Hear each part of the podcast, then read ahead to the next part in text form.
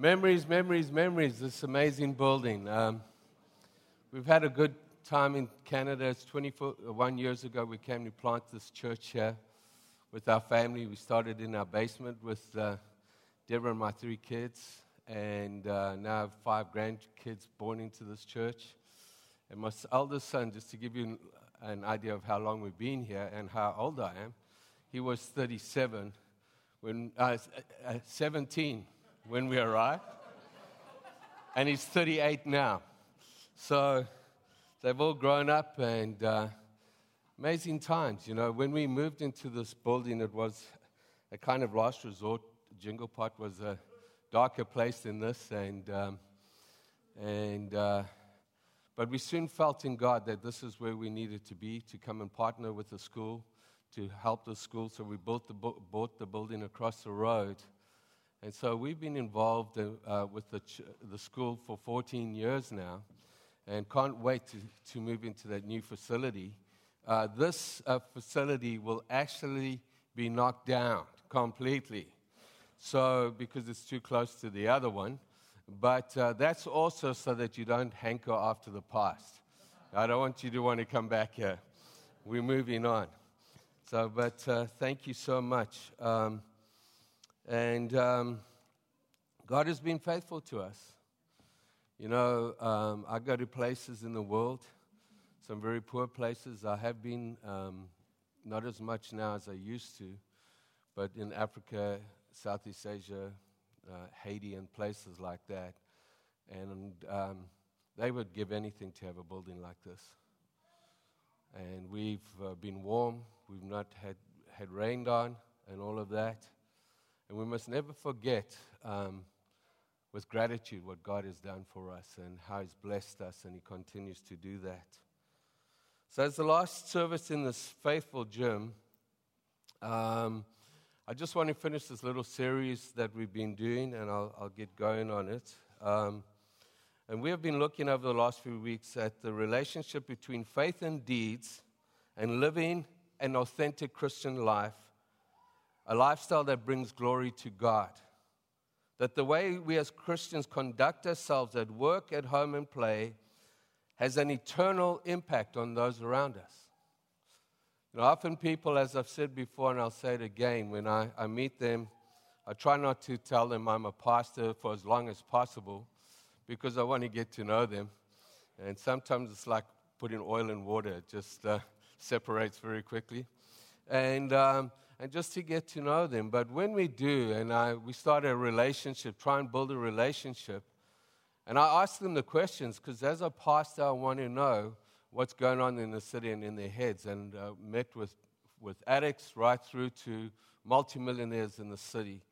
And um, the majority of them, I'd say, when you would start off uh, bagging on Jesus, but when you speak to them, you actually find that it's not Jesus that they have a problem with when you tell them what Jesus has done.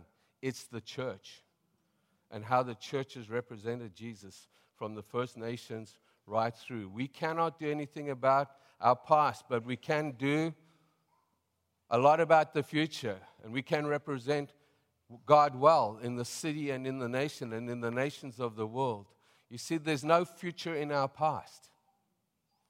We need to break those rear view mirrors of, of, of bitterness, resentment, unforgiveness, often through hurt and often through leaders. We need to break the power of those because we, church, have a glorious future. And I'm not even talking about our future here on earth, but our future in, in, in heaven. We spoke about that last week of uh, the privilege of being a co heir with Christ and an heir of God. So, if you'd like to know where we're going, it would be really good for you to go back a few weeks. They're online. Um, if you've got time, fast forward them if you're getting bored. But um, just to get an idea of where, where we are. And I felt, God, that in this season is a transition a transition for us. Often, like this happens, it says first the natural, the Bible says, and then the spiritual. And I believe that we are going into a new season, physically and spiritually, uh, and that God is moving us from a cruise ship mentality, which is really great. I love cruise ships and all of that. And we don't want to lose that community spirit that we have in here. Uh, so it's not one or the other, but it's moving into a battleship mentality. That God has a plan and a purpose for this church to go into this world, to make disciples of all men, to preach the gospel. And as I said, um, on a cruise ship, and I've been on a few, you sit on the top deck in your deck chair, and the captain comes past. It's really cool, and he asks you how you're doing, and you've got a, a drink in your hand with a, a, a uh, umbrella in it, non-alcoholic, eh? And and he's very happy to see you there. It's amazing. Stops there. How you doing? All of it. If you're happy, he's even more happier. But if you sat like that on the deck of a battleship and the captain came past, there would be a different response. And I think that God is as an expectation, and that battleship has to do with advancement of the kingdom. This is the place where we gather, we, we get healed, uh, we get trained and equipped, but we need to transition as a church and as individuals uh, into um, sharing what, um, doing what God's called us to do. Not that what we have done is wrong, it's just the next season without losing the season we have. Because we know seasons come in cycles. And seasons come and seasons go, and they come again. And we started this by looking at a prophetic word um, given to Felicity Pooley, and I've just shortened it down to one of the things, a few things I'd like to chat about. She said this I felt spiritually that there's a shift in the heavenlies. That's what started this a few years ago, a few, few months ago. I want to tell you if God gives you a prophetic word, a directional prophetic word for the church, it's normally not helpful if you bring it here up here because it's hard for us to remember and understand in that. But send it to me. I read them all and I pray into them.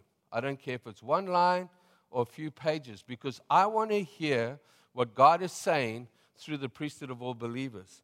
So I encourage you with that. And this is what some of the people do even when I travel overseas. I was in Australia last year, and we were in a, Wesley was there, and we were in a, in a very intense situation. One of the most intense that I've been on on a trip uh, overseas. And I received a prophetic word from here, just also a short word, and it gave us the strategy. So we are a team. Amen?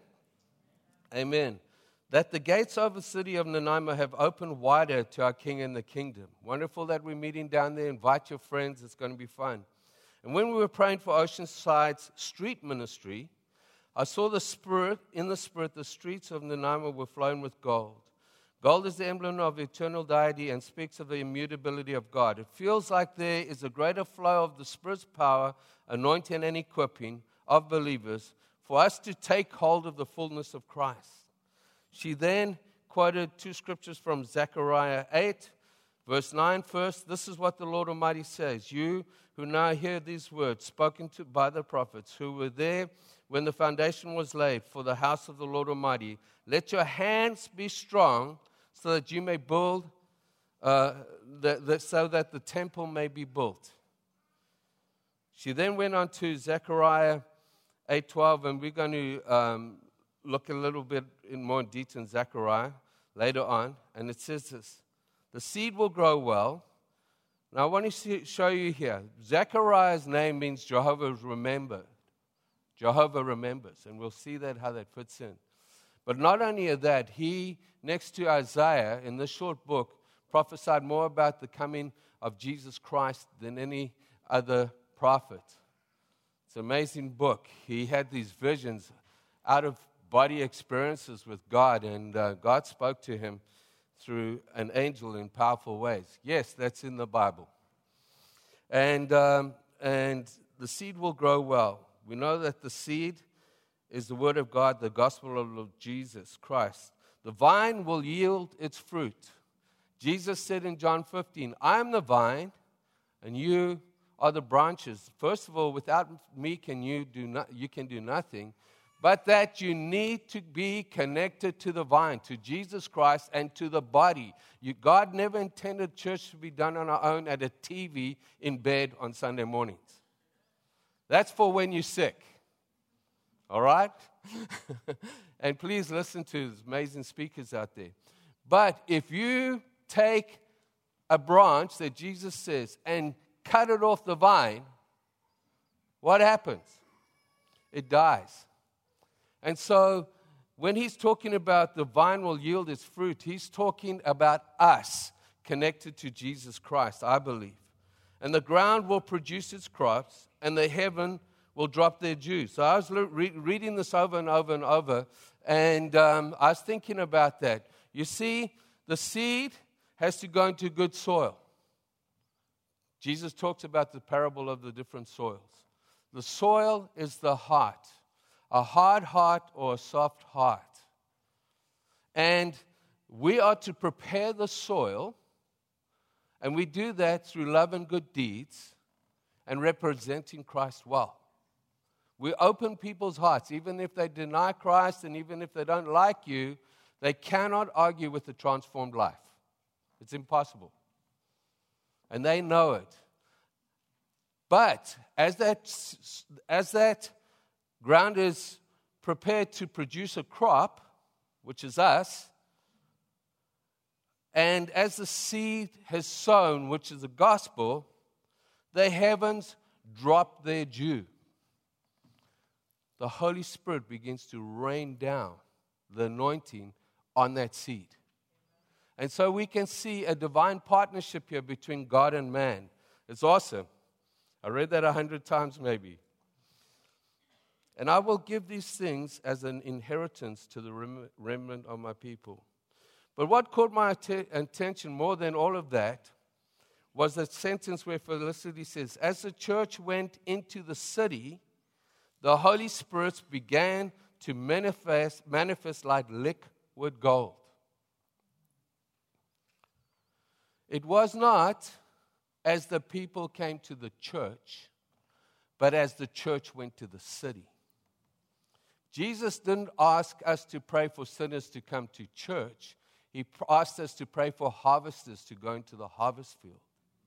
And so, as we leave this place, we come here, we're equipped, encouraged, inspired, and charged up by the, the Spirit of God, the Word of God, worshiping God by each other. But this is not it. This is the huddle. This is where we come to be inspired to go and do good deeds. Jesus said this that your light will shine through your good deeds, not by what you say, but by what you do. And he says, and when people see those, they will begin to glorify our Father in heaven. Why are you doing this? Why are you helping me? Why are you visiting me in the old age home? Why are you cutting my lawn? Why are you uh, there for me? Why are you helping me uh, as a single mom with my kids? Why are you doing that? Because God loves you. We begin to sow seed. And all of a sudden, the Holy Spirit, and you walk away, you, they might not even respond, but a seed is sown.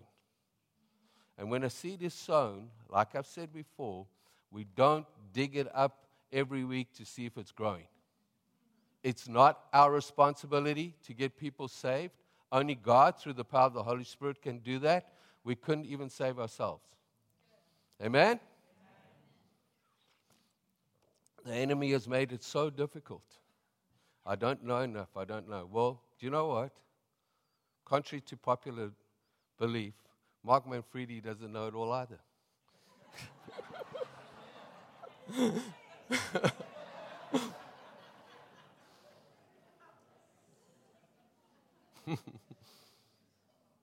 you see,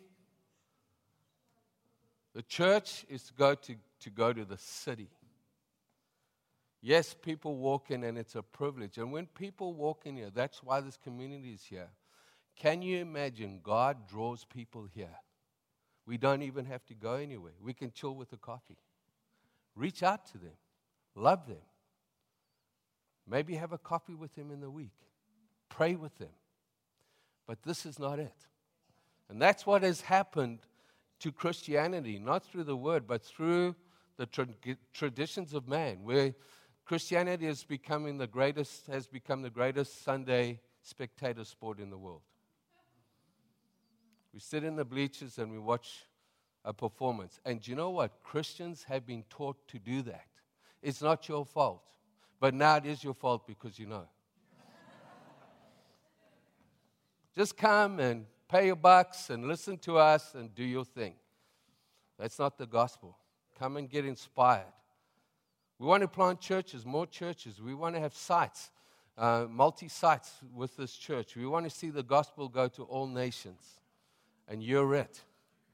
Amen. So, two weeks ago, we looked at Joshua chapter 6 in the series and the victory of Jericho. A victory achieved by both human and was that was both human and divine by grace through faith. That victory that God gave them, the same grace that He has for us, He had for them. They didn't have the new covenant, but I want to show you that because Grace is God's unearned favor. And this is what happened. We know it was by grace because before they even had a victory, before they had even taken on the city, God says, I'm going to give you a victory. He promised it in advance. When they were sitting in their tents or fishing in the Jordan or whatever they were doing at that time, God said, That city, it's yours already. But it's going to take your faith combined with my blessing to make it come down. And you see how this works right through the Old Testament. You see, and he promised them a victory, not dependent on military might or power. The children of Israel had to have faith to believe that the walls would come down not with battering rams or a military siege. Now, if God had said that's what you got to do, that would have been easier for them to believe because that's what they did. That's how they won those. Sometimes the siege would go two, three years. But he has a different plan. And the reason he has such an outrageously crazy plan is so that he will get the glory. That's why. Gideon, go and read. He, Gideon has this army of 32,000. You can go and read. You see the grace of God in Gideon's life. He's arguing with God, telling him, it's your fault. God has grace. God has grace. Gideon finally gets it. He gets 32,000. But he is coming against an army of 135,000. So you think that God would have thought, well, 32,000, okay, you can, with my help, you can do it. He grows that 32,000 down from 32,000 to 300. Don't use as a church plant um, teaching. How to grow a church backwards. 32,000 to 300, and they win the battle. Why? So that God could get the glory. You can say, I'm foolish, I'm not wise, I'm not this, I, I don't know enough. Yes, that's why I chose you so that when people get healed, when people get set free, when people get saved, they will glorify God and not the main man in the front of the church. Amen? You see, those walls came down by them marching around them for seven days, blowing trumpets, and then shouting at the walls. Now, if you came up with that strategy in a church board as a pastor, you'd be fired. The thing with that march is on seven days, they were not allowed to talk to each other all that time. That was one of the conditions. Because murmuring dilutes and destroys. Instead of saying, is, is Joshua out of his mind? What is he doing? They just did it by faith. And God came through you see, he wanted to show them that the victory would not be won by might nor by power, but by my spirit, says the Lord. Now, last week, if we can have this clip, I, I mentioned that I'm going to be preaching on that this week, and I want to show you how this all ties up. Just a little 16 minutes of me on the screen. 16 seconds.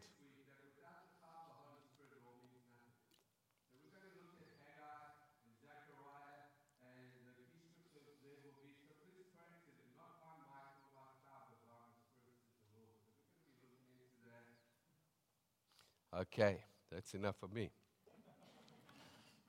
So, I say that, I've been seeing on, let me tell you how prophetic ties up. There are guys around the world that I, I have uh, helped in overseeing churches as part of the apostolic team. Brian travels with me often, others have done that. And we are constantly texting backwards or whatever if we sense something that God is saying something for them. We're out of the context. We don't know what's going there. It could be a little key, it could be nothing. But that's what, how we operate all over the world. And so I want to tell you number one, you might say that's just a little word. But you know, if I want to open that door, I can bash on it all day, and it more than likely won't open. But if I had a little key, and those little keys form a narrative. So I want to show you a key of my friend Dave Hagar.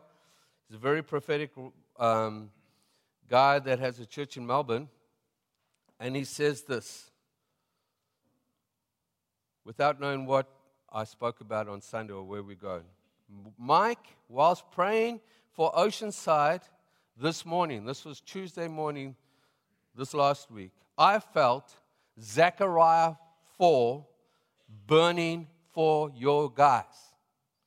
Not by might, nor by power, but by my spirit, says the Lord. Trust in God to move major mountains for you and Oceanside. Love Dave Hagar. So I'm going, wow, wow, wow, Dave. Well, Dave now thinks he's on par with um, Isaiah as a prophet. But can you imagine the faith that rises up for us as a church? This season, that is going to be, a, in a sense, a mantra. You put it on your fridge, you put it in your car. Not by might, nor by power, but by my spirit, says the Lord. We want to see an increase of the spirit and the anointing of God breaking chains. We want to see people addicted, not having to go uh, three, four, five years, ten years to get free. And God bless them for trying. And I could have and should have been one of those. I grew up a really um, outside of God's plan, um, my plan for God. And God saved me. But we want to see people with depression, oppression, whatever it is, all of these things come to the, into the church and be set free by the power of the Spirit of God. And we need to understand this, businessmen. It's not by might, it's not by your clever deals, it's not all of that. God blesses you, He causes the rain to shine, and it's by, in, and through His Spirit. And the way He gets our attention is sometimes just turning off the tap. And I'm not wanting Him or saying He'll do that. It's happened to me. I was in business too. Oh, God, please help me. you know? It's by His Spirit. God wants to bless us so that we can be a blessing. And Jim, we're going to do that, the, the, the bottles at the, we're going to do that at the end, the bottle thing, yeah. Jen's here from, she oversees um, Crisis Pregnancy Center. It's Baby Bottle Day. And uh, I'm just so blessed to have you and so many people saving lives. Ask Jen, it's my passion. It's my passion to see little babies grow up uh, and, and moms make good choices, and to see moms who have made bad choices healed and restored, set free. It's gone. God has forgiven you. If He can forgive you for one little fib, He can forgive you for murder or rape or anything of that. I've sat with person. I sat with a guy, and I got a. Uh, he was worrying me a bit, and so I got to manage to get a profile of this guy. Byron and them were in the church, well, a few people, and the guys told me that he had the same profile as Jeffrey Dahmer. Be done his time, all of that. They just said, be careful. I sat down with the elders and said, We're going to love this guy. We're going to bring him through. One year, he never came into the building. We are in the Roxy without somebody checking him out. He knew that. He wanted to get free. He didn't want to be in that place. And one Sunday night, we started praying for him, and we emptied the church because he started manifesting like you can't believe. Everybody bolted. I wanted to bolt myself, but I was leading, so I couldn't. Cast those demons out of that man.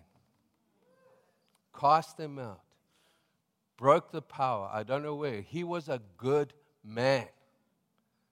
He had just been overwhelmed. And I'm not, I don't even know what he, he did. It was paid for with the state and all of that. But he was set free. Set free. And I pray. I, another guy used to visit in uh, Wilkinson, in, uh, in Brannen Lake here, the nice uh, country club um, place on that lake there. Come to African jail. and um, he got out of jail, came to the church for a while, and then disappeared. He was he had skinhead tattoos, eyes tattooed. Well, he was. I told the church we were in McGirr School then. Were you there when? Anyway, don't you dare say anything, because if anybody's going to leave, it's going to be you because God loves this man. I'd spend time with him. I've been in solitary down there. They let me go and see him there. Uh, he was a career criminal. The reason he, he, he, he was that in his 40s was because when he got out, he could not get a job. Nobody would trust him, nobody would hire him, and so he had to do crime to get back, especially in winter. He did it because I said, Hey, you happy you're coming out? He said, I, I don't know what I'm going to do. But we, he came and we tried to help him for a while, and then he moved on. He moved to Kelowna. I didn't know this, he just lost. He's living in the, in the bush on the Lake Okanagan there, and uh, this guy comes jogging past uh, and says, Hey, hi, how you doing?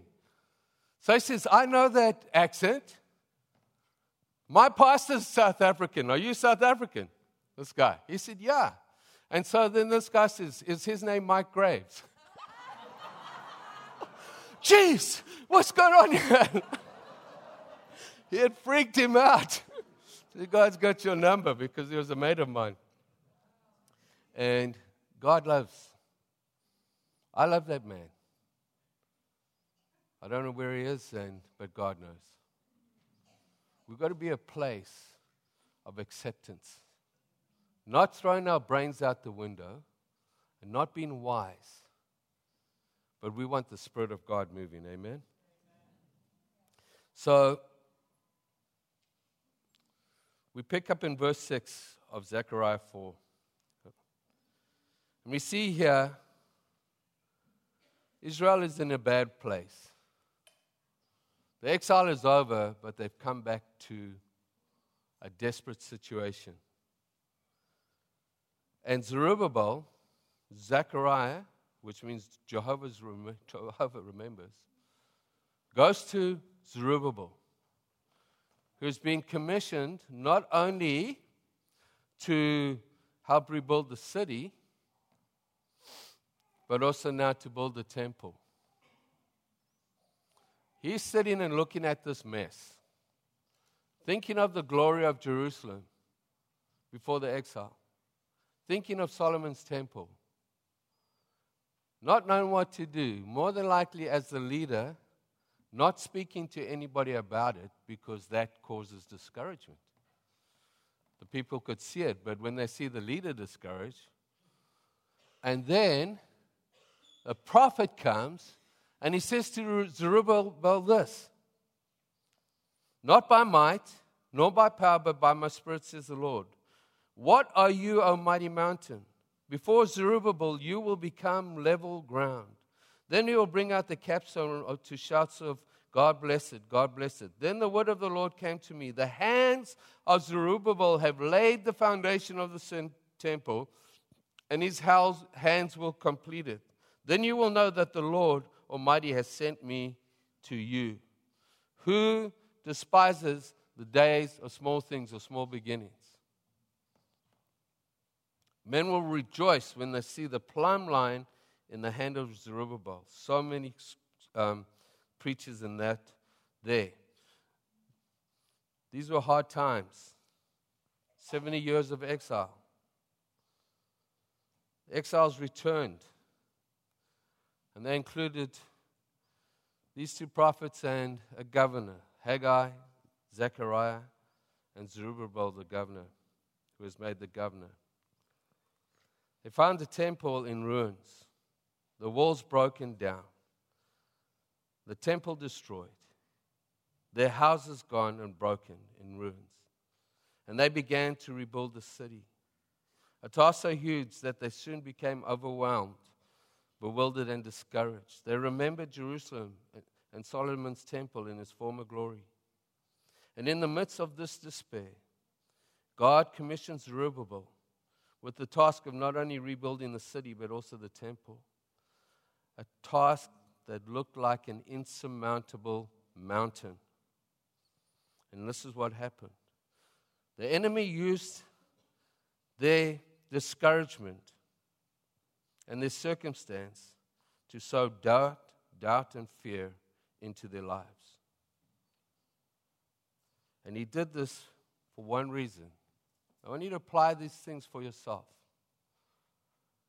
The enemy wanted to take the eyes, the gaze of God, and put it on the circumstance. You see, every battle we're in as born again believers is spiritual.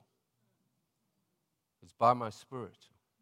And when we fight out physical battles in the flesh, we always lose because the enemy is the king of the flesh. And he took their eyes, big issues. I know people here are facing right now big issues. Well, I've got to do more, I've got to do this. Yes, you may have to do that. There are seasons when we work more or less, but it's by His Spirit. He causes the rain to, to, to fall on the righteous and the unrighteous, he says. And by doing that, taking the eyes of God and putting it on this mountain that was so big in front of them, this ruined place, no finances, he did that so that he could rob them of the inheritance. Took the eyes of God this rubble became bigger and bigger in their minds, the battles of the minds. But God knew, I called you to do that, Zerubbabel, and it's not in your own strength, but through me. And he reminds them in that scripture, not by might nor by power, he reminds them that the battle was not theirs in the beginning. It was never their battle, it's always the Lord's. He's our Father. Let me tell you, I've told my sons, and one of my sons has been on a bit of a walkabout, and I love him dearly. But I've told him over and over, I don't care where you are in the world. I can get to you within 24 to 36 hours. I don't care. I don't even have to get in a boat. I can get in a plane and find you. God loves you more than, or me, more than often I love myself. He loves us. Why would He not see to it? If we fight in the wrong battles, He will show us. And we do. We've got to choose our battles. But He needs to show us through the power of the Spirit. And then we need to do what we can do, and having done all else, the Bible says, simply stand and trust God through these things. Because discouragement is the biggest way that the enemy contains your effectiveness for the kingdom. I believe one of them. I've been through it. You've been through it. And you see, these mountains of doubt, fear, discouragement, and unbelief could not be removed in their own strength because they were spiritual and not physical. that these battles were no match, but these battles were no match to the power of God. The reality is, we all face mountains, some small and some mighty mountains, and some both. But it's when we take our eyes off Jesus, they become bigger than God. They overwhelm and discourage us and hinder us from running the race marked out, out for us. But when we do what Hebrews 12 does, tells us 1, 2, 3, talking about, it's just spoken about the heroes of our faith. In 12, in verse 11, in chapter 11, he goes on, Therefore, since we are surrounded by such a great cloud of witnesses, let us throw off everything that hinders us. Get rid of the baggage, the sin, the, all of these things. Get rid of it. It's like running a race with a knapsack, unforgiveness, full of rocks. Chuck that backpack away or give it to Jesus because he cares for us. And it takes time. It's not a one off process. Sometimes you've got to do it every God, I give you this, I give you this, I give you this, I give you this. But you remind yourself that God wants us to be unhindered by sin that so easily entangles. And let us run the race marked out for us. It's not like a marathon where everybody's together and you bump each other and you go on. It's like a race with a track and there's lines. Run in your track.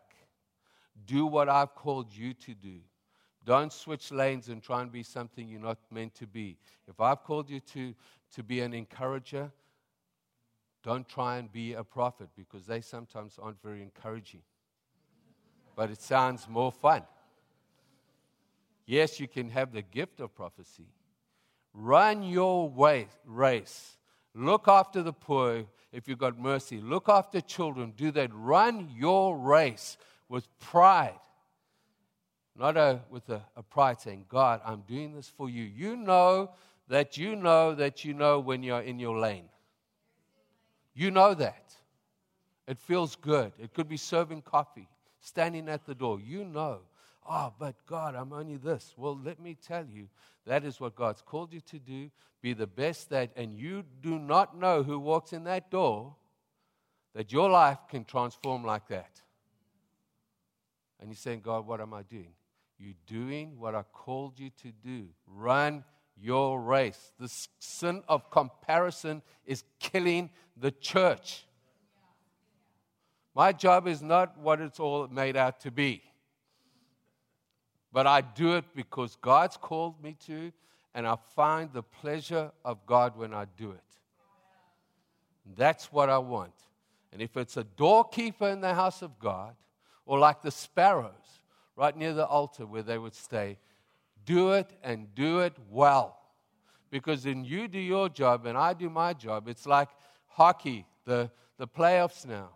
If the cameraman didn't rock up tonight, there would be riots in those cities. But he's thinking, man, I'm not like Stamkos. I'm just a Zamboni driver. Man, I would like to be him. Heaven help him if that, that ice is not flat.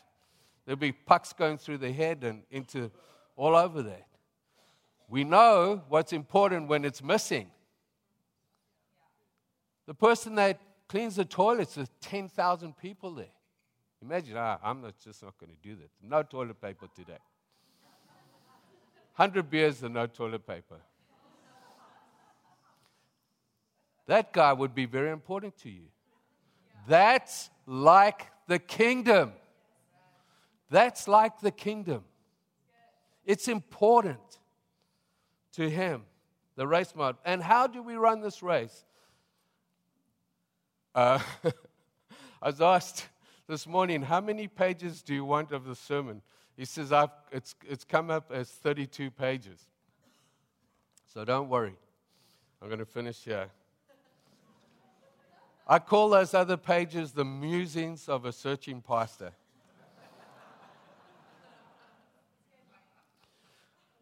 Who, for the joy, how do we run this? By fixing our eyes not on circumstance, but on Jesus.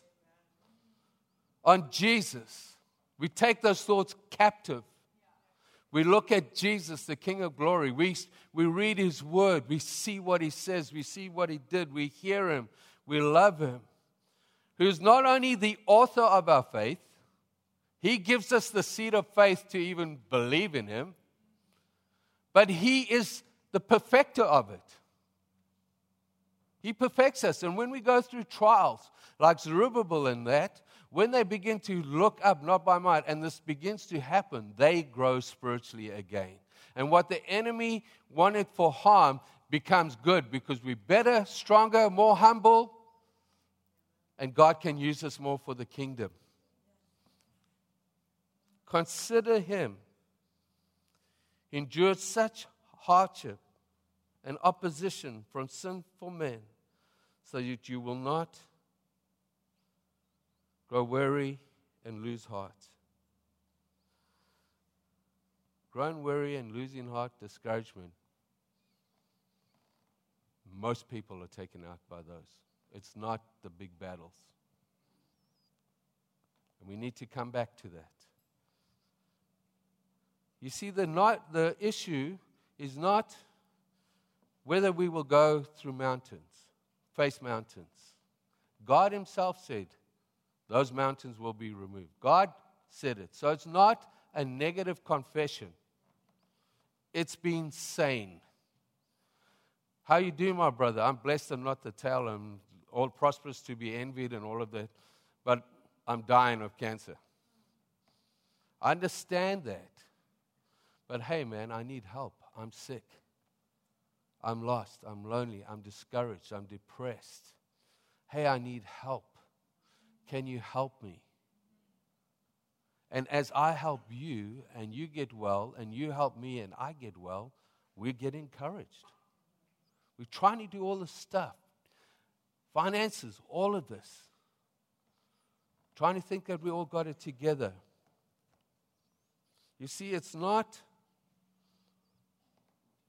the mountains that's the issue, it's how we respond to them. And if we can respond in the way and try to, that's why God says, Come to my throne of grace every day. That's why we have a quiet time, not because He's got a. Imagine if there's a book in heaven. Oh, Mike missed his quiet time. He's going to get two more tomorrow. He wants relationship. Dad, I'm hurting. I'm lonely. I'm lost. I'm bankrupt. I'm I'm an addict. I'm all of this. Dad, can you help me? And he says, I'm going to put you in community where you won't be judged and be helped. And we get that, and we rely on the Spirit of God, we're going to see heaven break loose. We might see a few big mountains, but we look above the mountain. In fact, even better, we go and stand on the mountain and we look up. Amen. God bless you. God bless you. Um, we're going to have Jen uh, come up and speak about the baby bottles, a very important thing, and we're going to worship um, this God with some worship. Can I ask you this? If we could have some of the leaders, if you need prayer, you know, God gives grace to the humble and re- resists the proud. It takes humbling to say, hey, I've messed up. I need help. But the responsibility on the one that you tell that to is bigger than yours. Because what they do with that can create all consequences in people's lives. And so I'm asking if you need prayer, please come forward. And if you, as a priesthood of all believers, are part of this church, you can come and stand with your brothers and sisters. Put your hand upon them, love them, and maybe follow up with them in the week. We will see change in this place. Amen. Amen. Amen. Thank you. Thanks, Jen.